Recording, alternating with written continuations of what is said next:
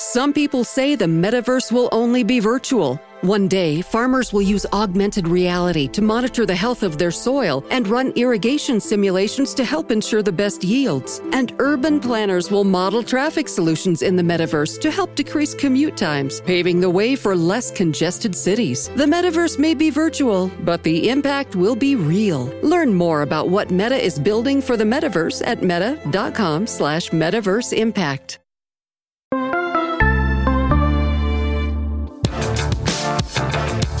You're listening to the Pharmacy Podcast Network.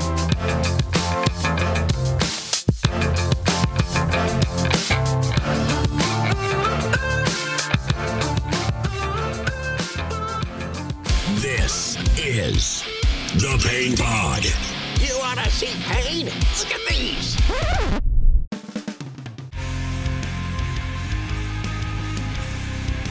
Welcome to the Pain Pod, the podcast for all things pain management. Hosted by the Pain Guy, Dr. Mark Garofoli.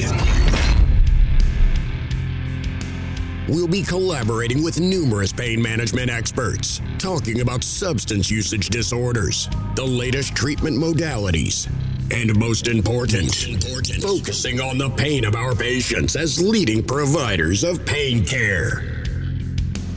And now, here's our host, a man wanted in all 50 states, a suburban city like mountain man Without the beard. from the hills of West Virginia and certified in weapons of mass destruction response. It's Dr. Mark Garofoli.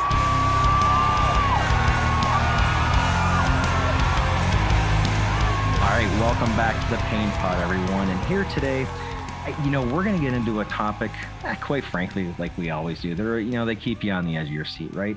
But who out there, whether healthcare professional in general or pharmacy professional, whoever, who is not affected by law? Like literally, law is everywhere. If you think about it, you know, whether it was a year ago or whether it was decades ago when you were sitting in a school pharmacy somewhere, uh, someone had to walk into the class and, and could have said, you know, I have the most important class that you'll ever have. Because in fact, it has its own test in every state. It's called pharmacy law, right? Uh, well, we, we've got one of those gentlemen here today with Dr. David Brushwood. Uh, and we're going to have hopefully a very dynamic and uh, great conversation for everybody to be listening through, just going over some of the ins and outs of pharmacy law, especially when it comes to the pain management side of things. Uh, so please uh, take a moment, everybody, and uh, help me welcome uh, Dr. David Brushwood to the mic. Okay, well, thanks, Mark. It's certainly a pleasure to be here with everyone today. Uh, the short story of my life is that I grew up in Kansas, went to University of Kansas, got degrees in both pharmacy and law, and uh, shortly thereafter, I joined a faculty at the Philadelphia College of Pharmacy, made it to West Virginia University for a brief period of time, and then for many years was on the faculty of the University of Florida, retired there in 2014. And now I am teaching online with the University of Wyoming School of Pharmacy. We have an online master's program in drug regulatory compliance. And that's a, a important project to me, helping pharmacists understand how they can comply with the law in the best interests of their patients. That absolutely sounds wonderful, David. And boy, you, you've had quite the journey too. I mean, you were here in Mountaineer Land, wild and wonderful West Virginia for a good ways.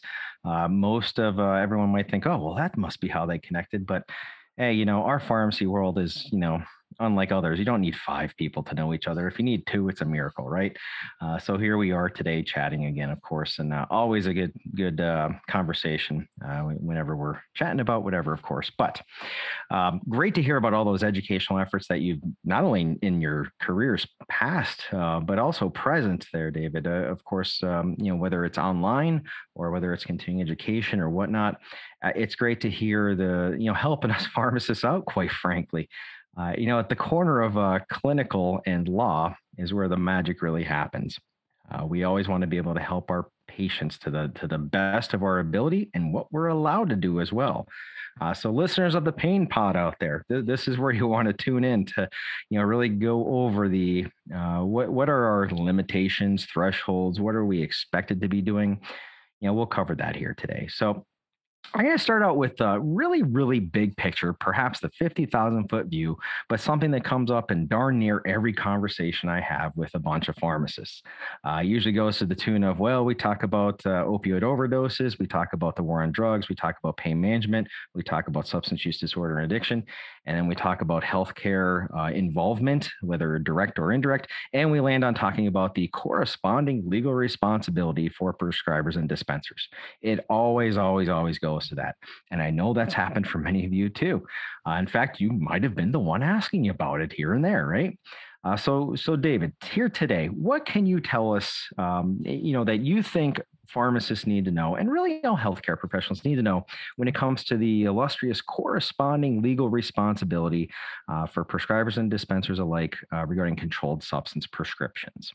Well, sure. Uh, that's a DEA regulation corresponding responsibility of the pharmacist or the dispenser to not knowingly, really important word, knowingly honor a purported prescription that was issued not in the usual course of professional practice or not for a legitimate medical purpose. A lot of phrases to consider, to, to ponder. DEA gives us that language. They don't really define any of it. They're not like the FDA.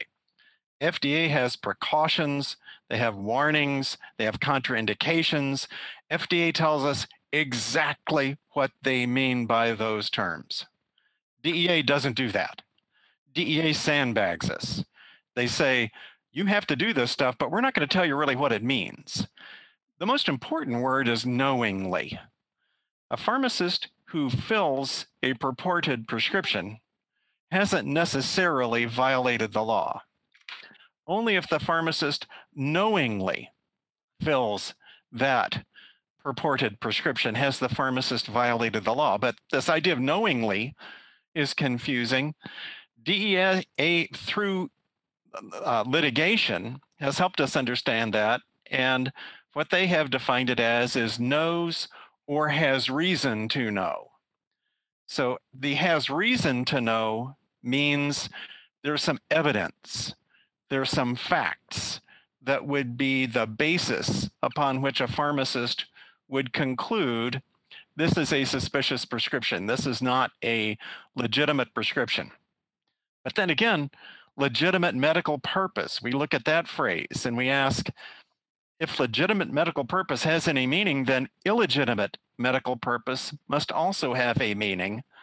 And yet, that's a hard concept. There really is no such thing as an illegitimate medical purpose because medicine is inherently legitimate.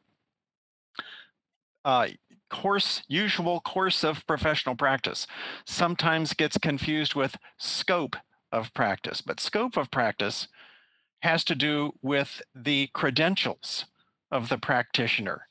Course of practice has to do with the activities in which the practitioner engages the diagnosis, the physical examination, the taking of history, the development of a treatment plan. That's the course of professional practice. So we have a lot of questions to ask and answer ourselves. And what it boils down to is red flags. DEA has said you have to detect red flags and you have to resolve those red flags before you can honor a controlled substance prescription. They don't give us a list of the red flags. They don't really tell us what to do with the red flags.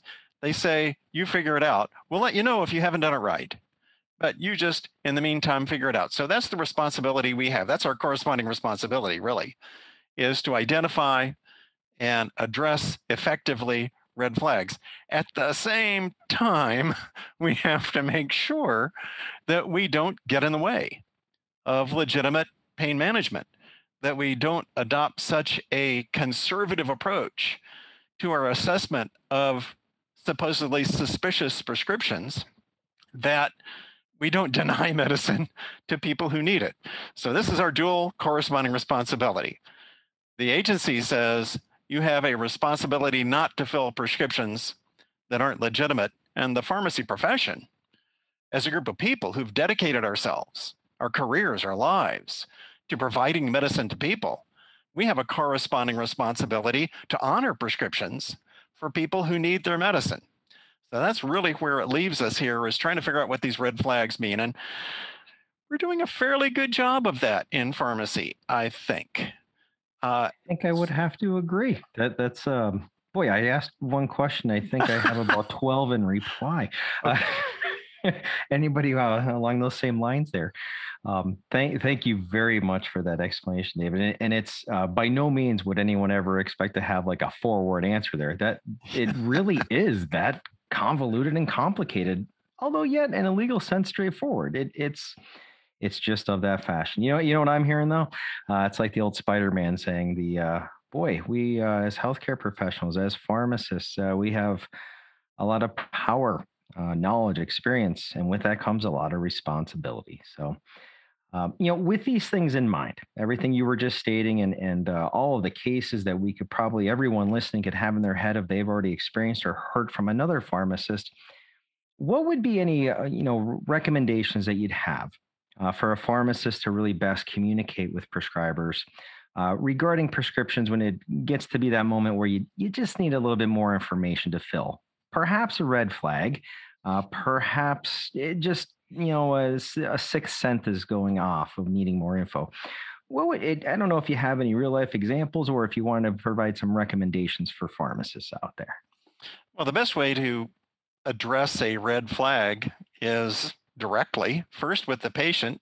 Hopefully the patients the patients are more accessible than the prescribers are. Prescribers aren't sitting at the phone waiting for pharmacists to call. They're busy doing other things.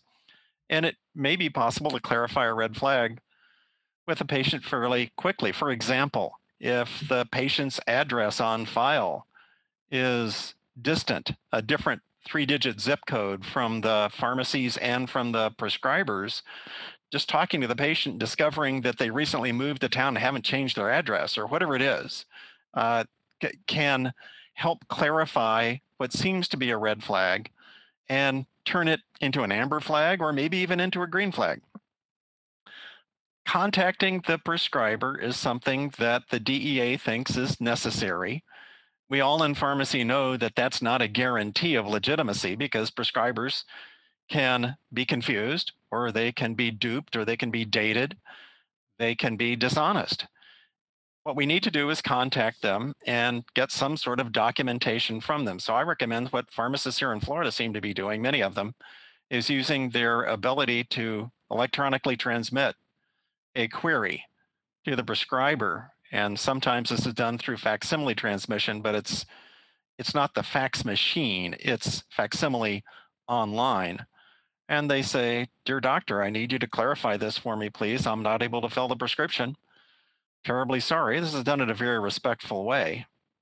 Please make this clarification for me. This patient is using three different opioids. And I would like you to explain, if you will, why it's therapeutic ne- therapeutically necessary for the patient to use three different opioids or two different extended release opioids. I mean, there can be very legitimate explanations for that. It's just that the pharmacist needs to have it. Or why is this opioid, this ER opioid, being prescribed in a quantity of 14? Maybe the doctor, the prescriber, is starting the patient out, and that's fine. That's a, you know, let's just see if it if this is an effective therapy. Generally, though, extended release opioid medications are prescribed in quantities more than 14, more than a seven day supply. Q12, I'm talking about Q12. So get an explanation, then save that explanation. So many times I have had pharmacists say, when there's some sort of legal proceeding, oh, sure, I made inquiry of the doctor. I remember having done that. And I know I got back a response that was perfectly satisfactory. I just don't know where it is.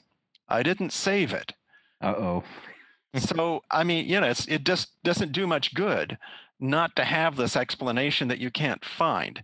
Sometimes they printed it off and they stapled it to the prescription, but it disappeared. Sometimes IT came in and upgraded the system. And when IT upgrades the system, they don't always know what's important to keep. And some of these messages get lost. But regardless of that, whatever you get, keep it. When prescribers respond and say, This is my justification therapeutically for prescribing three extended release opioids to the same patient at the same time, then there may be i'm it's hard to imagine what the justification would be but there may be one and that's perfectly fine. No two patients are the same and we accept justifications that make some therapeutic sense to us.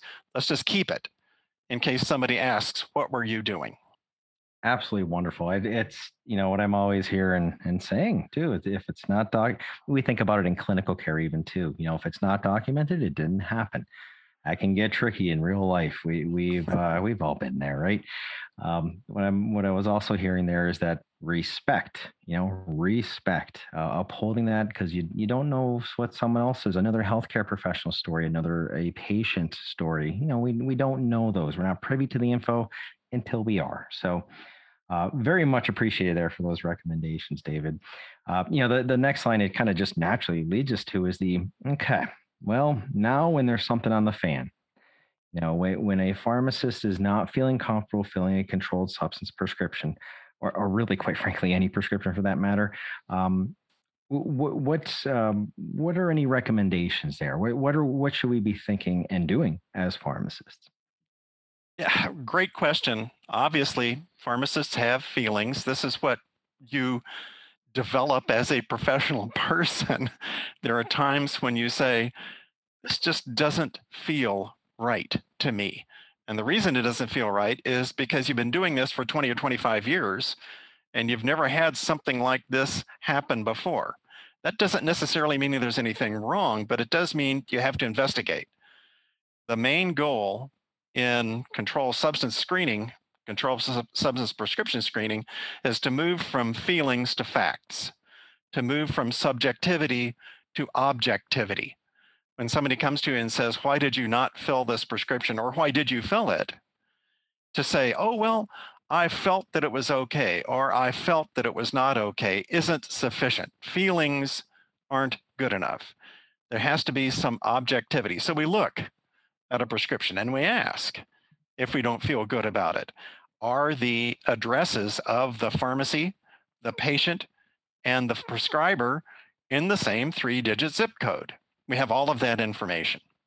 We ask ourselves is another person at this same address who lives with this patient also using this same medication?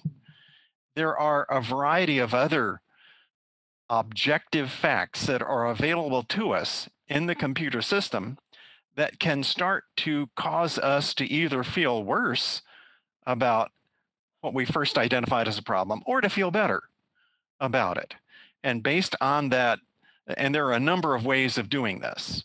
Uh, there are there are, and if you just Google a variety of ways of screening controlled substance prescriptions, you'll find that the more positive information you have, the more easy that the easier it is to turn a red flag into a green flag.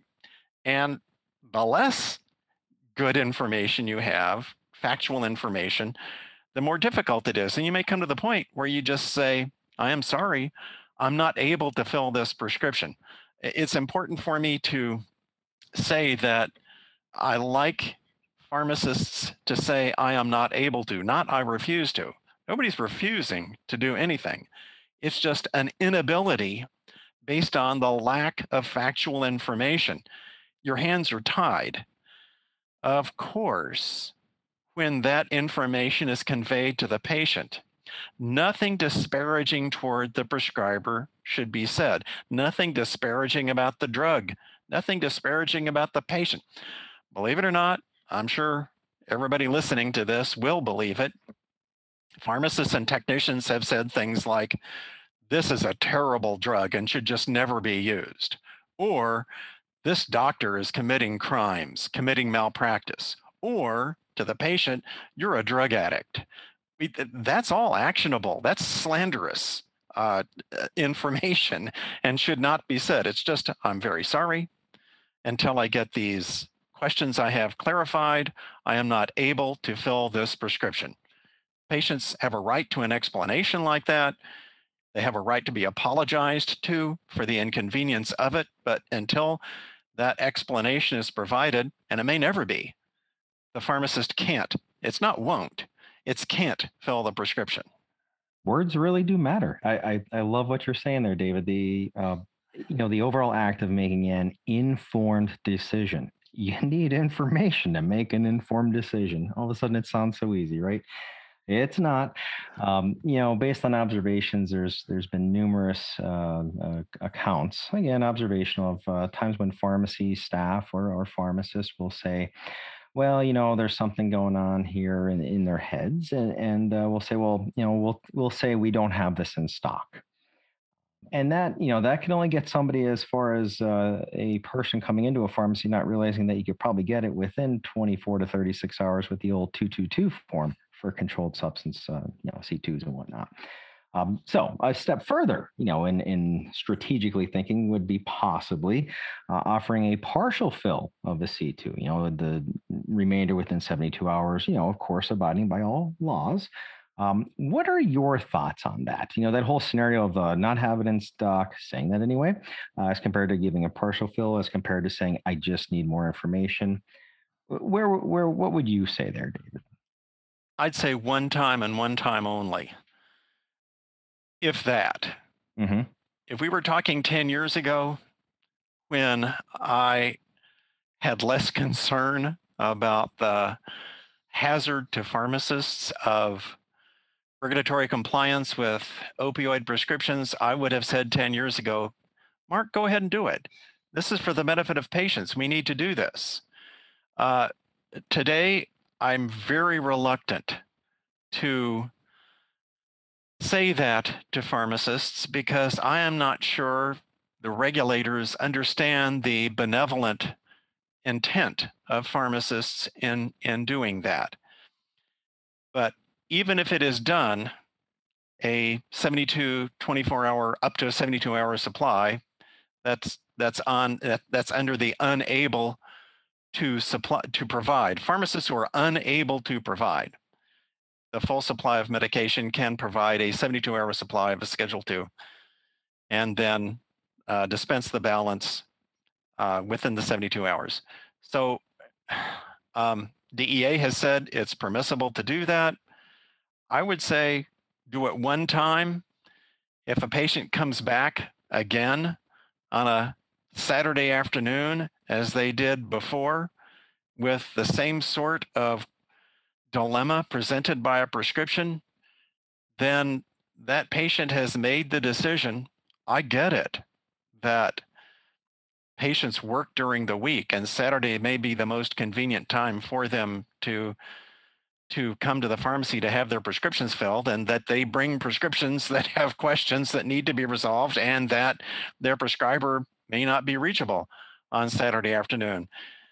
They need to take some responsibility for not putting the pharmacist in the position of having to decide whether to provide this uh, this uh, partial supply to hold the patient over. So I would say at some time, 10 years ago, I would never have said this that sometimes today we have to use some tough love and say, I'm sorry, last month you came here with a prescription that had these same concerns that you and I discussed. I gave you a 72 hour supply, partial supply, to get you by until I could talk with your prescriber. Now you've brought me a prescription that has similar, if not the same concerns, and I just can't do it this time. You're going to have to wait.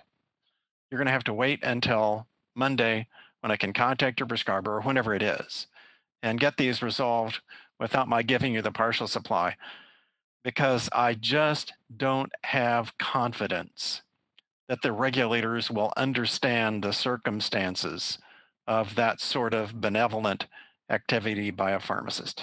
Absolutely. It, it's you know it's running that fine line like we said earlier you know clinical and law the the overlap it's it's not an intersection it's a parallel set of lines so right. i hear you there um, You know, one thing you mentioned earlier, David, it it, it caught my ear. I was talking about stocking products. So, uh, you know, let's go there for for especially for the pharmacists and whether owners, whether PICs, managers, whatever, uh, even if floating for a day in a random place, you're when you're there, you're in charge, right? Uh, so when a pharmacist decides not to keep um, an opioid agonist such as buprenorphine, especially there we're usually talking the milligram MAT products, uh, or even an opioid antagonist such as naloxone, um, if, if choosing not to keep them in stock. Are there any legal ramifications there? Uh, and perhaps, um, you know, not necessarily to piggyback on it, but really just thinking outside the box here too. Have you ever observed uh, any issues in the past with other medications where there's these moral implications and, and beliefs and whatnot that are, are real on all sides? You know, things like Plan B, over the counter syringes, and, and so on and so forth. Uh, what's your thoughts there for us?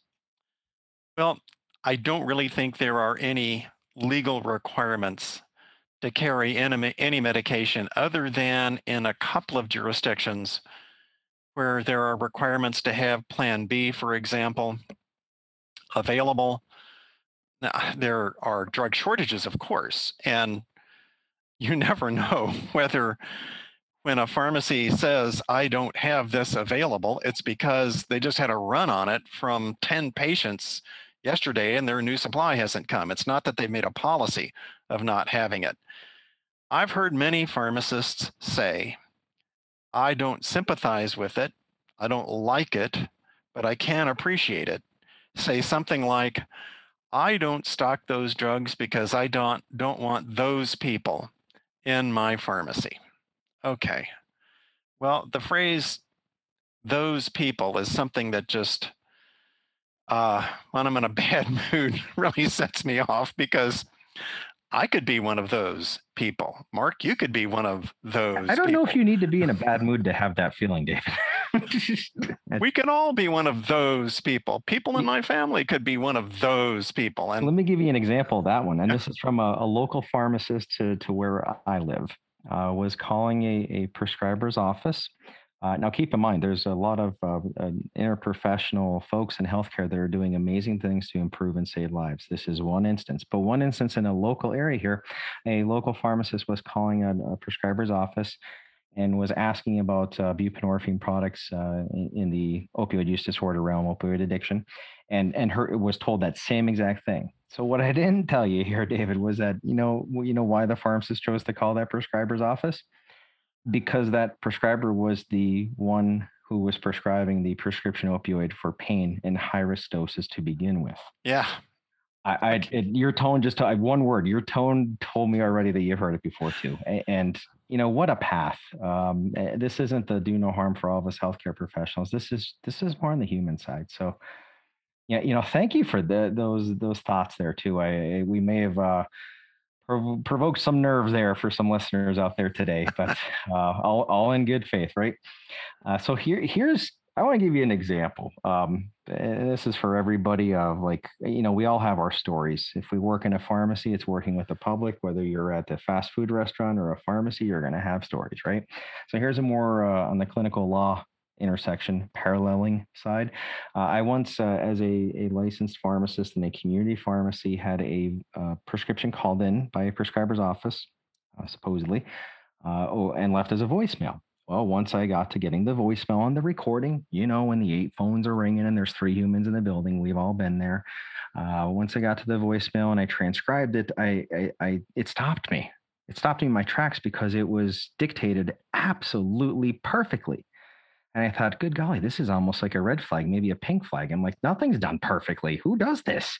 I, you know, meaning that everything was included, you know, every, every part of every DEA number, everything was in line with the prescription pad perfectly. I never had to move my hand.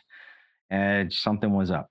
So I decided to uh, check on the phone number that was provided for the prescriber's office. And I just checked uh, good old Dr. Google, the other Dr. G. Uh, and and uh, Dr. Google let me know that it was the Baltimore Zoo. And I thought, oh my goodness, what are we going down here? Um, so the reason I'm giving this example, other than including a zoo in our conversation here today, because there's pharmacy zoos out there too, right? Um, after that experience, as it as it went on, I ended up in a scenario of being in a in a courtroom uh, as a witness uh, involved in the case because there was obvious, eventual, obvious, as per what the judge said, um, you know, legal issues going on here with quote unquote fake prescriptions, in this case being called in. It, it, amazing experience overall, quite frankly. But what what would you say the experience is like for a pharmacist who ends up in those same shoes? How, how would you describe that uh, of, uh, you know, perhaps not on personal observation, but, uh, you know, in talking to others as well, too. What is it like for a, a pharmacist to involve, end up being involved in a case uh, in that regard? Well, I think a lot of pharmacists who testify in circumstances like that are surprised at the adversarial nature of the proceedings. I have heard from some pharmacists who have told me that they served as a witness in some sort of litigation, not an expert witness, but a fact witness. Here's what happened. And they didn't realize that the defense attorney's job is going to be to discredit the pharmacist. The, the defense attorney's job is going to be to attack the pharmacist. That, that's what they do. That's that's how they defend their client. And it's not personal. It's not something to get upset about. It's not something to get defensive about. That's just the way it is. I would say to anyone who's anticipating an opportunity to testify in court, don't look at this as something that's going to be enjoyable. It will be informative, but it's not going to be a fun thing. It's important because courts need to know the facts, and pharmacists know the facts and can provide them. But it is an adversarial proceeding. It may not be pleasant, but it's important. So go ahead and do the best you can. Don't get upset. Don't do, get defensive. Don't be reactive if there is some sort of uh, implication that you don't know what you're talking about. The defense attorney's just doing her or his job nothing personal, right? Um, you know, in, when the helmet is on or in the heat of the moment, it's hard to remember that. I'm sure for many, uh, but it is important to remember that. So, so thank you for that. Um, you know, some of these uh, the fact checkers. The I, I, think in an upcoming episode here, the Pain Pod, uh, probably going to be reviewing things like prescription drug monitoring programs or PDMPs. So uh, eh, perhaps one of my one of my final uh, more clinical slash pharmacy law questions here for you. What's your thoughts on on PDMPs or whatever we call them, state to state, of course, as far as utilization in pharmacy practice? Well, I have a lot of thoughts, and you're just going to have to probably shut me up because I have. Um, I'm not a huge fan of PDMPs, and the main reason is because I hear pharmacists and prescribers they have told me that they use the PDMP report as a reason to justify denying medication to a patient. That's not what PDMPs are for. PDMPs are a tool, just one of many tools that are available to prescribers, pharmacists, and others to make a decision about the legitimacy of prescription. PDMPs address a small piece of the drug diversion and abuse problem, and that is doctor shopping. Is this a person who has gone to many, many other prescribers and perhaps many, many other pharmacies, doctor shopping and pharmacy shopping. You can tell that from a PDMP. But the data suggest to us that that's only a small part of the problem of diversion and abuse, that many people who divert control substances, abuse control substances, have the disease of addiction to control substances. Acquire them not through doctor shopping, but through some other way. If you look at the data, the studies of PDMPs, they stretch pretty far to try to show to try to show that the PDMPs are effective. In fact, PDMPs were implemented, and when they were, the uh, the hospitalizations, emergency room visits increased. Now, that doesn't necessarily mean there's any causality whatsoever. But when you go to PDMP managers and ask them what evidence do you have that can support your assertion that your program is effective, they will actually, I've had two of them reply to my question justify the value of your program. What they say is, well, when we implemented the PDMP, the prescriptions for opioids declined. And I asked them, both of them separately, how many of those prescriptions for opioids that would have been honored or would have been issued were for people who really did need them, but who didn't get them because the PDMP got in the way of them? And both of these managers said, oh, none. We've, we'd never do that. Well, uh, obviously, they just don't know. I'm afraid that PDMPs get in the way of effective pain management for people who need the medications because they are overvalued. The reports are overvalued. Just a couple of other anecdotes, I would say, about. PDMPs, if I may. hey, the mic is yours, man. Okay. Sorry to. Uh, a former student of mine called me one day and said, I just want to tell you, I had an interesting thing happen with the PDMP a prescription was presented for uh, extended release opioid. I well, I don't don't need it's the big one, and the patient said she would wait. We filled the prescription. We put it into we we sent it through her insurance. We put it in the will call area. She never showed up. Our policy at our pharmacy is not to leave Schedule 2 opioids in will call overnight. So we returned it to stock. We didn't know what had happened. We returned it to stock. Several days later, she appeared, something had happened, can't remember what it was. She wanted her medicine, so we filled it again. Uh, we we had we had reversed the charge, but we filled it again, and we gave it to her. Off she went. A couple of months later, I started to have some concerns about the way she was using her opioids. So I decided to check the PDMP. And lo and behold, the report said that we had filled that prescription twice. In fact, we uh, at that both times, the time that we had put it back into stock, apparently our report went in to the PDMP indicating we had filled it when we had, but we had reversed the charge in some way. So these are not perfect systems. And uh, there are there's also the matter of fake IDs.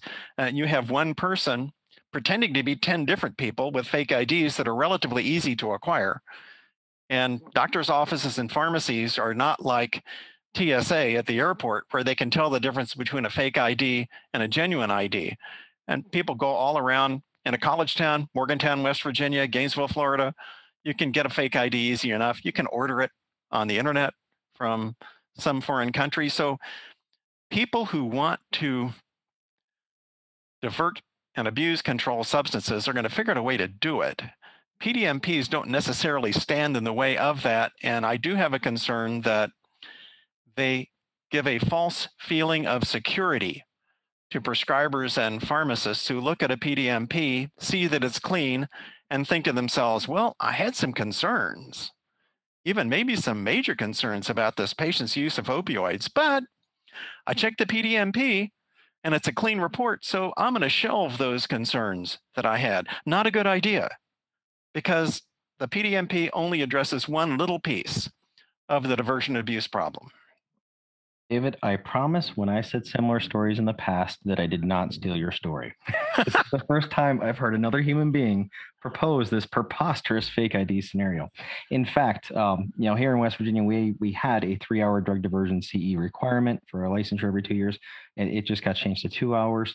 Um, that being said, I, have developed some of those uh, presentations and I literally include, I know my pharmacy peeps start looking at me when they see the slides, but I include information on ID checkers and scanners. Are we bouncers? No. Are we notary publics? Well, sometimes, but that's another license, right? Um, but that part is real. In fact, I've even I remember being at a, a rather large CDC conference meeting, whatever, one time, and bringing that up to the folks that were talking about PDMPs and just bringing it down to reality here, not the 50,000 foot view, the here on the boots on the ground view of saying, yeah, but we don't really actually check IDs other than looking to see, yeah, the picture looks about the same, right? Because that's not our thing in clinical care. Uh, so I, I, I, really appreciate what you're saying there. That that's uh, it's so comforting hearing it from someone else for once. Uh, now, as, as, we're wrapping up here today, uh, there, there's one or two things I always want to ask every Pain Pod guest. So those in the audience, if you're if you're eyeing it up someday, start thinking about your answers too. Uh, but Eh, you know, a lot of things we talked about here today are painful in people's lives. So, so David, how would you define pain? Well, the way I define pain is pain is when the patient says it hurts. That's pain. Now, from a more professional perspective, what I would do is refer to the Federation of State Medical Boards definition of pain and their model guidelines, model policy for the use of controlled substances in the treatment of pain that has been adopted by most states. So I don't have that definition at the tip of my tongue.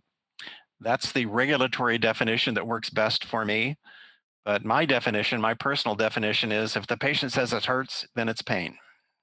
You're giving me flashbacks to the uh, the, the, beginning of the COVID pandemic. This the story was actually one of our previous Pain Pod episodes. But um, at the beginning of the pandemic, I'm on a gurney on Friday the 13th at the beginning of the pandemic, and being asked how I would, would rate my pain, and I'm like, I'm on a gurney at Friday the 13th in an ER. What do you? I mean, negative five. What do you think? Anyways, so. thank you for your, your viewpoints there too. Um, uh, one last question here for you. Um, what's your favorite pain medication? Sure. Obviously, it would depend on the type of pain we're talking about, but uh, it, my my favorite pain medication is ibuprofen. Short, sweet, and to the point. Uh, you know, NSAIDs come with their baggage too. Oh my goodness, like every medication, right? Sure. Um, so thank you. I, I, you know, succinctness is always good, and I like how you actually even included there. Well, it kind of depends on what's going on too, as it should, right? Um, well, David, I really want to thank you for your time here today uh, and joining us here on the Pain Pod. I, I, think the words, the words that you were sharing, could be very, very helpful uh, to all of us in the world of pharmacy and beyond, even in healthcare overall. So, thank you very much for your time. It's our most precious resource, resource, and uh, look forward to chatting with you in the future too, of course, sir. Wonderful pleasure to have been with you, Mark. Thank you so much. Alrighty, and to uh, our Pain Pod Nation out there, if that's the words we're going with, uh, looking forward to uh, reaching everybody in our next episode of the Pain Pod coming up. Well, in just a little bit of time, of course, too. So, um, come one, come all to the Pain Pod. That's what we always say, and I look forward to the next episode as this one's been a wonderful adventure. If you'd like to join Mark on the Pain Pod, send us an email to publisher at pharmacypodcast.com. And make sure to share the show and subscribe on your favorite podcast directory. Thanks for listening.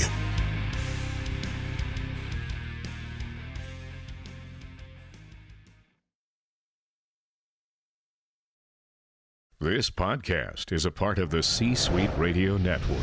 For more top business podcasts, visit c-suiteradio.com.